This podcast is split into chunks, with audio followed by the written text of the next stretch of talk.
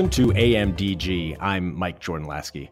We have a special show today. Our guest is Sister Jean Dolores Schmidt, or Sister Jean, as she's usually known, who was the chaplain of the Loyola Chicago men's basketball team and uh, found instant fame overnight a couple of years ago uh, when Loyola Chicago made a run to the Final Four. She served as the team chaplain for a number of years and really just kind of captivated the whole world uh, during that tournament run for Loyola with her joy and her humor and the way she so clearly cared about uh, the student athletes she was serving and accompanying. So we're really excited to have her come on for a conversation in advance of her 100th birthday. Sister Jean turns 100 on August 21st. And we have a special guest host with me today to interview Sister Jean. So we have Deanna Howes Spiro here on the line. Uh, Deanna serves in communications for the Association of Jesuit Colleges and Universities. So, Deanna, how are you today? I'm great, Mike. Thank you so much for having me join you as a guest host. I'm very excited about uh, helping you to interview Sister Jean today. This is going to be a lot of fun.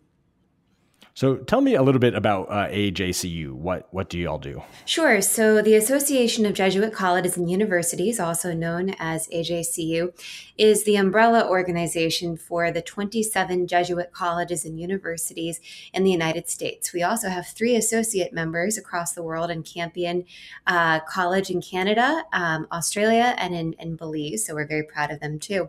But we as an association provide a number of services for our schools. We lobby on their behalf to the federal government in order to obtain more campus based funding for all of them, and we serve their interests here in Washington, D.C. In my role of communications, um, I put out a weekly e newsletter and a monthly online magazine telling you all the latest news that you could possibly know from the 27 Jesuit colleges and universities, do a little bit of social media and event planning, and work with our conferences, and also uh, support the Jesuit Educated campaign. If you search for the hashtag Jesuit Educated on social media, the chances are good that you'll see uh, something coming from one of our schools. It took off about four years ago when we did a campaign for Pope Francis, and we've been excited that it's still around. And then other things that the association does is we are very focused on providing formation opportunities for the lay men and women who serve all of our schools as faculty and staff. So we do that through the Ignatian Colleagues program and through the Jesuit Leadership Seminar. Uh, we do quite a lot all in the service of our schools, and it's a great organization to work for and great to be your neighbor just up the street. Yeah, thanks, Deanna. And are you yourself Jesuit educated? I'm sure that's a tricky question. yes, it's a great question, actually. I am a very proud Jesuit educated alumna of Fordham University. That's my alma mater. And I also serve as president of the DC Jesuit Alumni Chapter. Nice. So shout out to the Rams. Oh, yes. uh, one of the cool things that one of the cool things AJCU does is uh, a focus on Jesuit basketball during the the basketball season, since that's such a big tradition at so many Jesuit colleges and universities. Uh, and and so kind of I know you've been involved with that uh, to help get the word out about Jesuit hoops uh, during that season. And also one cool fact about you and Jesuit basketball is uh, that you've sung the national anthem at a couple at least different Jesuit basketball games. So tell us sure. about that. well well, first things first, the Jesuit Basketball Spotlight is indeed a program that is sponsored by AJCU. We launched it during the 2008 and 2009 basketball season. And basically, it was uh, designed to recognize that every year, nearly 100 basketball games, uh, both men's and women's games, are played by Jesuit schools. So in the Big East Conference alone, you're always going to see um, a number of games played by Creighton, Georgetown, Xavier, and Marquette but even schools in the preseason often tend to play each other. There's a really tremendous tradition of basketball um, for Jesuit schools and actually for Catholic schools in in general. I know for you as a Notre Dame grad um, that there's a great tradition there um, for Catholic basketball. So through this program, um, we've been able to do some really fun things over the past few years. We had a big Jesuit basketball classic night at Gonzaga two years ago when they played Creighton, and then last year Creighton returned the favor as it was a home and home series in Omaha. And some members of the JBS committee and I were able to fly out both to Spokane and then again to Omaha to have the Jesuit basketball table. We produced a video uh, that showed highlights of, of basketball and school um, events on our campuses, and that was really great. We had really fun Jesuit educated sunglasses and posters listing all of the games. And uh, yes, as you mentioned, I did proudly sing the national anthem uh, at both venues, which was a really, really great thrill and a great honor for me too. And uh, this March, I got to sing at Loyola Chicago uh, for their final men's home game of the season. And while I was there, I had a chance to chat with Sister Jean, and that was just fantastic. And she's a delightful person and uh, is a great champion for Jesuit basketball too. Yeah, that's awesome. I can't imagine what that would be like. It's a hard song to sing, the national anthem, and you're standing in front of a lot of fans uh, who are there, uh, in like the quietest the arena will be all day. Super stressful, but that just shows the kind of poise uh, that you have. So hopefully, we'll bring some of that poise into talking now to a hero of mine, uh, Sister Jean. So uh, let's give her a call and uh, talk to her about what it means to be turning 100 pretty um, uh, i know it's incredible and she she looks amazing too. She's just an incredible person and we are really blessed to have her uh, not only in the jesuit ajcu network but i think the whole world is blessed to have sister jean. We just need more people like her with her enthusiasm and her faith. She's just an amazing person. All right so our conversation with sister jean right after the break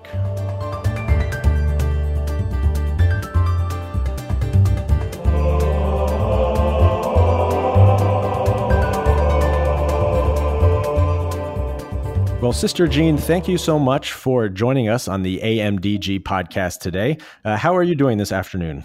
I'm doing quite well, especially since you said you're having all that mugginess. We're we're in good shape here in Chicago today. Oh, I know Chicago is a beautiful place for a lot of the summer, so a little jealous there. Uh, so we're we're chatting today because you are coming up on a big birthday, uh, number 100, which is unbelievable. So as you approach that big day on August 21st, uh, what are your thoughts or feelings? What's going through your head when you think about that? Well, I come from good genes. My dad's family all all lived a long time uh, but only until only until 90, uh, 95 years old. So as I got closer to 95, I thought, oh, I wonder what's going to happen. But everything's in the Lord's hands. One never knows when He says, this is the end. I need you here. So then I'd have to go. But it's fun to be a 100. I've known a couple other people who have been are 100, and that gives me a little more confidence in what I can do too. Well, that's great to hear. Um, part of your uh, many years on this earth have been spent at Loyola University Chicago. So I wonder if you could talk just a little bit about some of your favorite memories um, from the years that you spent at Loyola um, and a little bit about sort of your favorite aspect of what it means to be at a Jesuit institution for so long. Well, I actually I was sent to Mundelein first in 1961 and Mundelein was uh, owned and operated at that time by the Sisters of Charity of the Blessed Virgin Mary. And then in 1991, we affiliated with Loyola. However, we always had contact with the Jesuits here. And so we've had some great speakers here all the time. We had the Dalai Lama, we had all kinds of um, performances by our students in fine arts. We've had great basketball players, beginning with a class of 19, 63, which class I watched on a little 11 and a half inch black and white TV and saw them win the national championship. That was a great thrill in my life because I used to come over here and watch them play different games when they were um, struggling. And then when they got the championship, and we're the only ones in Illinois who ever have, we were just ecstatic. And so I was even a part of Loyola at that time, it seems to me. And then when we, as the final in the Final Four in 2018, I could begin to see all the similarities between that class that we have now, and some of them graduated, of course, but um, that class and the class of 63. That's pretty special. So those are definitely some some wonderful memories. Um, can you talk a little bit about uh, the Ignatian spirituality and what you've learned about that ever since uh, Mundelein merged with Loyola, and even before then? Oh, I was. I'm glad you said even before then because um, I went to a BVM school for elementary school in San Francisco and for high school, and our sisters used to talk about the Jesuits, deeply devoted to them and we learned about St. Ignatius, and we learned about St. Francis Xavier and some of the other Jesuit saints. When we were in second and third grade, we knew about them. And then we even made a, a retreat for our confirmation when we were in seventh grade, and that was directed by a Jesuit. So we were almost thinking that was the only group of young men, other men that could uh, do anything good. It was just sort of, wow. sort of like the only football team we ever knew about in grade school and high school was the Notre Dame because the sisters were always praying for them. So they kind of go together. But um, uh, Jesuit spirituality is very important. Uh, I have to tell you, first of all, that it was a Jesuit who helped our founders, Mother Mary Frances Clarke, to get our constitutions approved in Rome. Oh, and wow. that, that, was very important. And um, uh, secondly, Father Damen, Arnold Damen, who founded Loyola in 1870, had invited our sisters to Chicago to teach uh, the immigrant children of the Italians who were very uh, coming over to Chicago for very great numbers. And of course, when our sisters got to Chicago to teach in that one school, there were enough children to open five schools. So we had a connection with the Jesuits all the time. We've made Jesuit retreats, and um, that was in the division, we made two a year. And when we were professed, we made Jesuit retreats for many years. There's something very special about Jesuit spirituality in that it's it's actually livable. That's the way I like to talk about it when I talk to students. It's something you can do, and it's something you need to pray about. Something you are already living when you went to a Jesuit high school or come to a Jesuit university and live the Jesuit values. You're you're deepening your faith and you're deepening what God wants you to do. And so it seems to me we have to spread this word, this good word all the time. And I, I know we do that in our Jesuit institutions. And I think there's something very special about students, both young men and young women, who graduate from Jesuit institutions and also can wear a suitcase, suitcase tag that says, I'm Jesuit educated. That's that's really true, and I, I so appreciate what you what you're saying because it just goes to show that Ignatian spirituality, Jesuit education, isn't you know just for for people who were brought up in in those types of schools. It's for everybody. It's completely accessible, even if you've never been to a Jesuit school before. If you open up a book, you know the Jesuit Guide to, uh, to almost everything, you'll learn about it and you'll see how it can apply into your life, and that also goes for regardless of your faith tradition too. That's true. Mm-hmm. Certainly. So, so you had been serving Sister Jean at Loyola a long time before you became an international celebrity. So I wanted to ask you about that time in your life and ministry uh, in 2018 during the men's basketball tournament. Uh, that as, as, you were serving as chaplain, there started to be all this attention uh, paid to you, and I was wondering what you learned through that experience of going from a, a chaplain for a basketball team to an international celebrity seemingly overnight.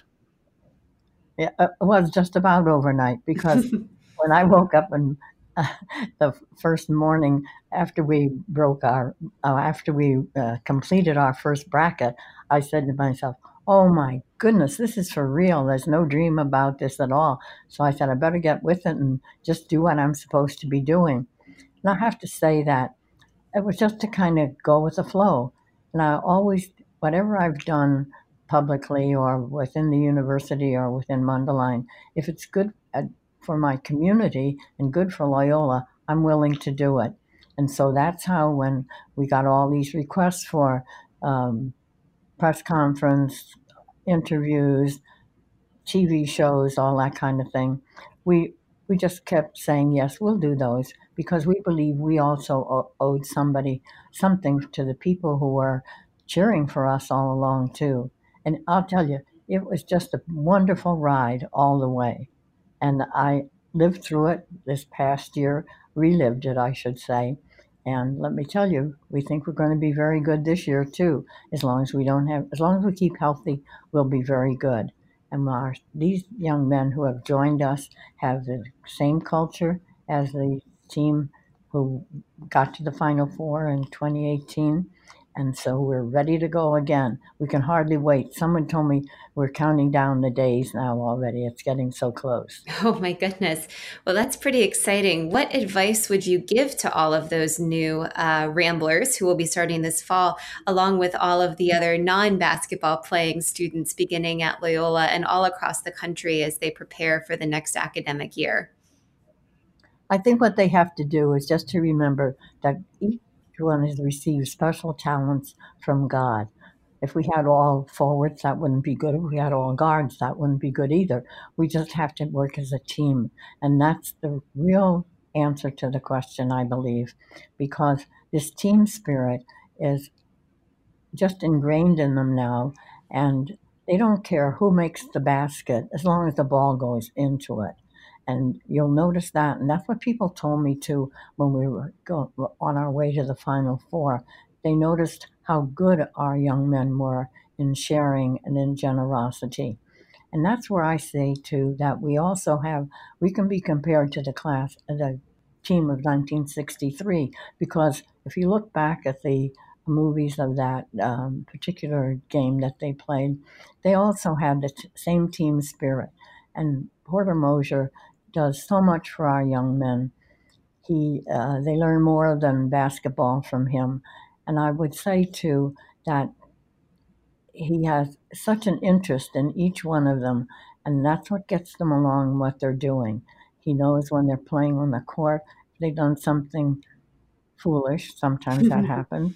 He, he pulls them off the court, but then he puts them back in again. He lets them cool down a bit and then they're ready to go back in again. It's just the way he handles these young men and talks to them. So I think we're going to be good. I I just believe we have to be ourselves. We can't be anybody else. God made us to be the person He wanted us to be. And even though we admire other people, we can admire their talents and the skills that they have, but we can't be exactly like them. We just have to be who we are. That's true. In addition to other in addition to other students, uh, Sister Jean, uh, sorry, in addition to basketball players, you mentored a number of students from all backgrounds uh, during your time there. Uh, what was some of the wisdom you'd want to pass along to young people who might be away from home for the first time? Uh, what are some things you think are important for college students in, in general? I think, first of all, they have to remember that they're starting a, a special part of their life's journey. It's very different from high school some of them take a little while to understand that, but after they get their first papers back, they realize there is a difference and that they're going to have to study harder than when they did in high school. We want them to be involved in things that are going on at Loyola, to go to games, to join a club. And I say to them now, when you go to that career fair and everything that you're we're opening up to you and the club fair, just join one. You're not going to have time. Otherwise, your parents are going to say to you, What's the matter with your grades? And if you have to do a fifth year, they're going to say to you, That year is on you, unless you're in a special program where you get your master's in five years. I also think that they have to know that they have to pray. They should pray. Our model here is worship, work, and win. And so those words speak for themselves. And if you don't do one, you're not going to be able to get to the next step and we, we do that when we pray and with basketball. We, we pray before everything here. And even though the prayer may be very simple or very short, we know that God is with us. And regardless of our faith profession, we know that we have God here and He's on our side. And we just say, Go Ramblers.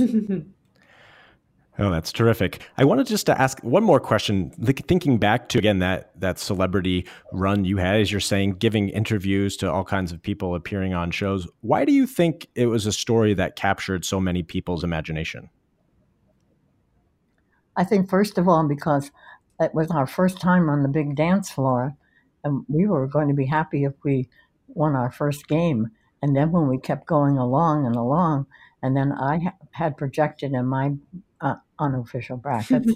I had predicted them going to the Sweet 16, and as soon as they got played the game that got them higher to the Elite Eight, uh, Clayton Custer said to me as he got off the court with his nice hot sweat sweaty body and said, Sister Jean, we just broke your bracket. I said, keep on doing it.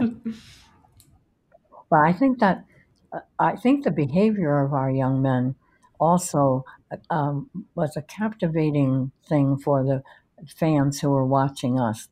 And they, they said, sensed that how good these young men are.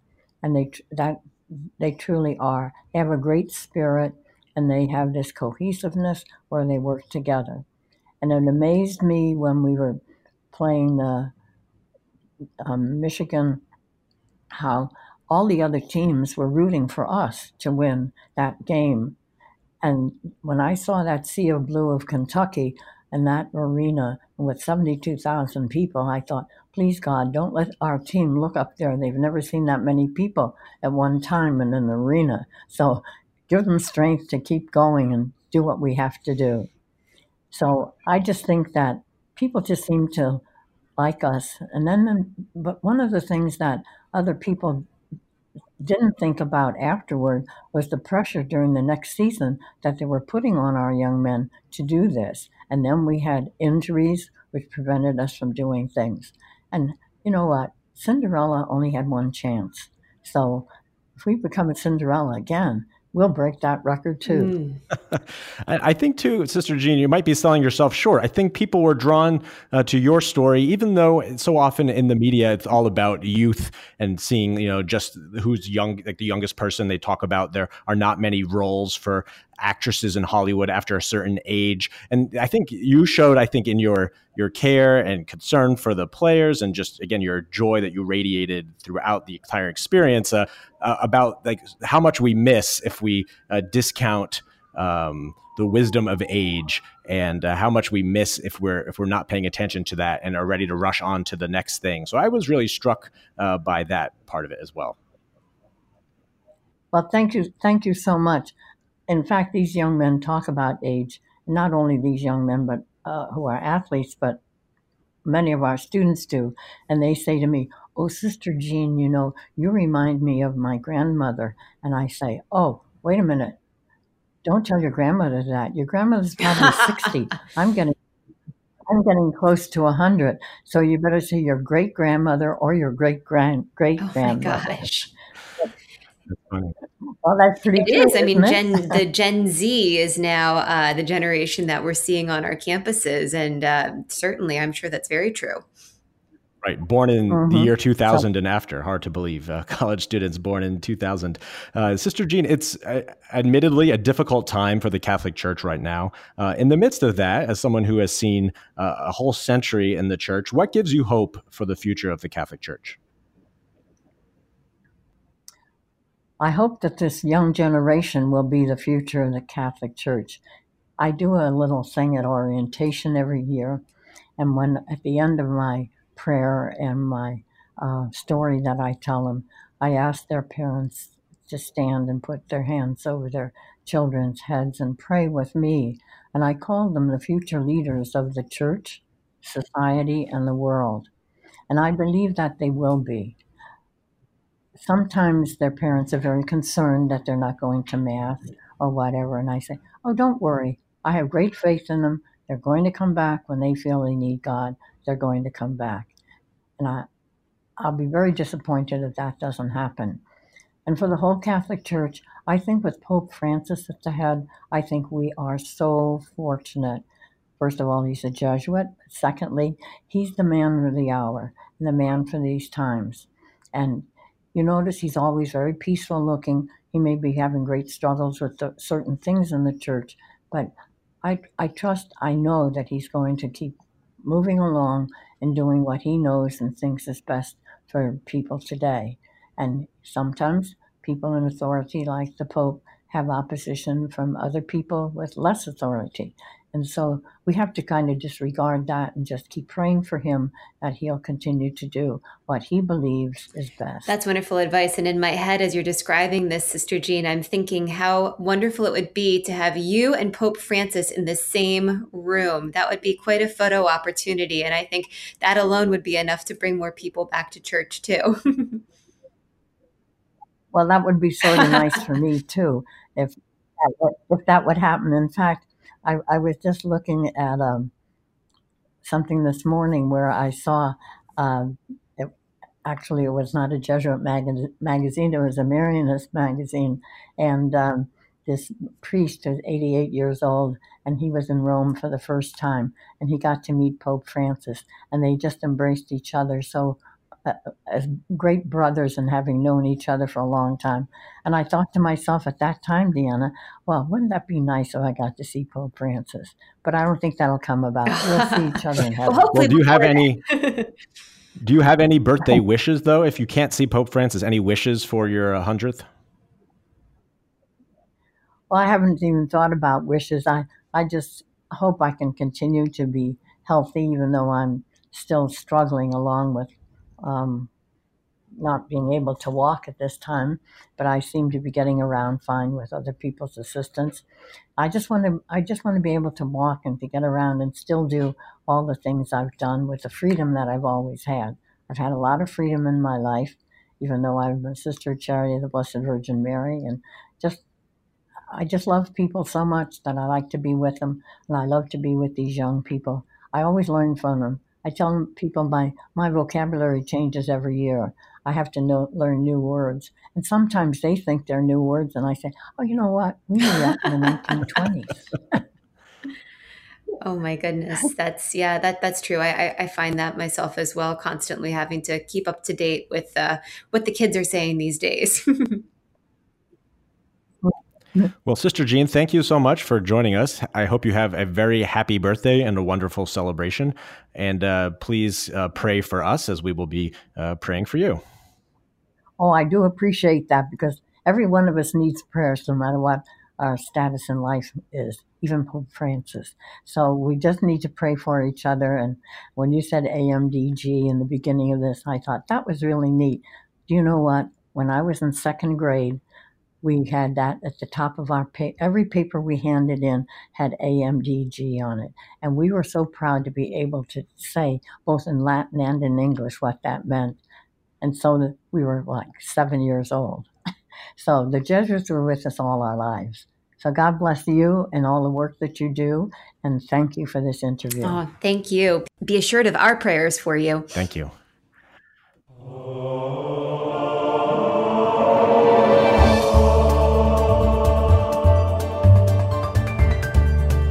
AMDG is a production of the Jesuit Conference of Canada and the United States, and recorded at our headquarters in Washington, D.C. The show is edited by Marcus Bleech. Our theme music is by Kevin Laskey. The Jesuit Conference communications team is Marcus Bleech, Doris Sump, Becky Sindelar, and me. Connect with the Jesuits online at jesuits.org. We're on Twitter at Jesuit News, Instagram at We Are the Jesuits, and facebook.com slash Jesuits. If you or someone you know is interested in discerning a vocation to join the Jesuits, visit us at beajesuit.org. Drop us an email with questions or comments at media at jesuits.org. You can subscribe to the show on iTunes or wherever you listen to podcasts. And as St. Ignatius of Loyola may or may not have said, go and set the world on fire.